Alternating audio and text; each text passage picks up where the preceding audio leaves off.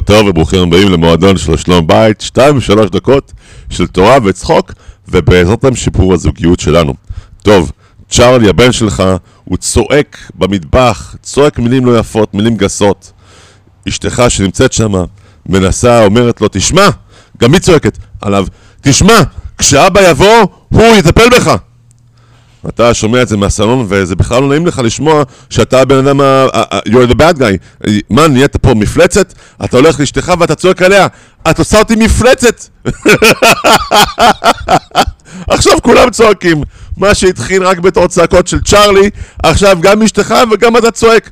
רק מה שמקודם צ'ארלי צעק סתם, ועכשיו אתה ואשתך צועקים אחד על השני. טוב.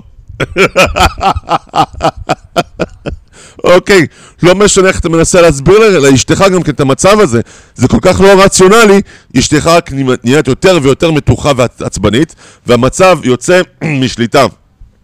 כן, המצב הזה נמצא בדיוק בפרשת השבוע, פרשת ויגש, כן?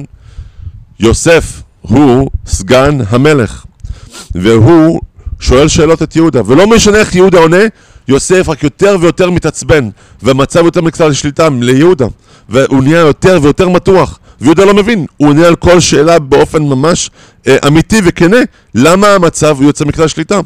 איך יהודה יוצא מהמצב הזה? תראו, חברים, כל שאר הפרשות, כל שאר הסיפורים בתורה, הם מסתרות על אולי חצי פרשה, אולי כמה פסוקים, האדם וחווה כמה פסוקים, העקדה חצי פרשה. פה הסיפור עם יוסף ויהודה על, משתרע על ארבעה פרשיות, חודש שלם. למה? כי זה מראה לנו באמת איך מתמודדים עם מצב כזה.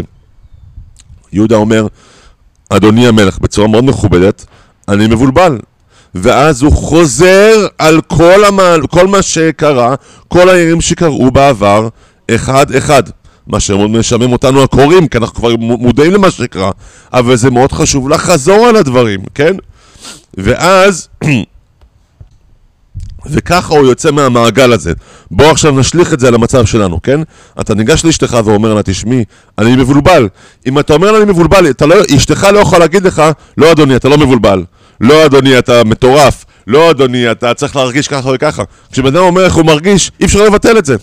ואז אתה חוזר על, ה, על, ה, על האירועים. תראי, צ'ארלי השתגע במטבח, ואת בטח היית מאוד מאוד מתוסכלת.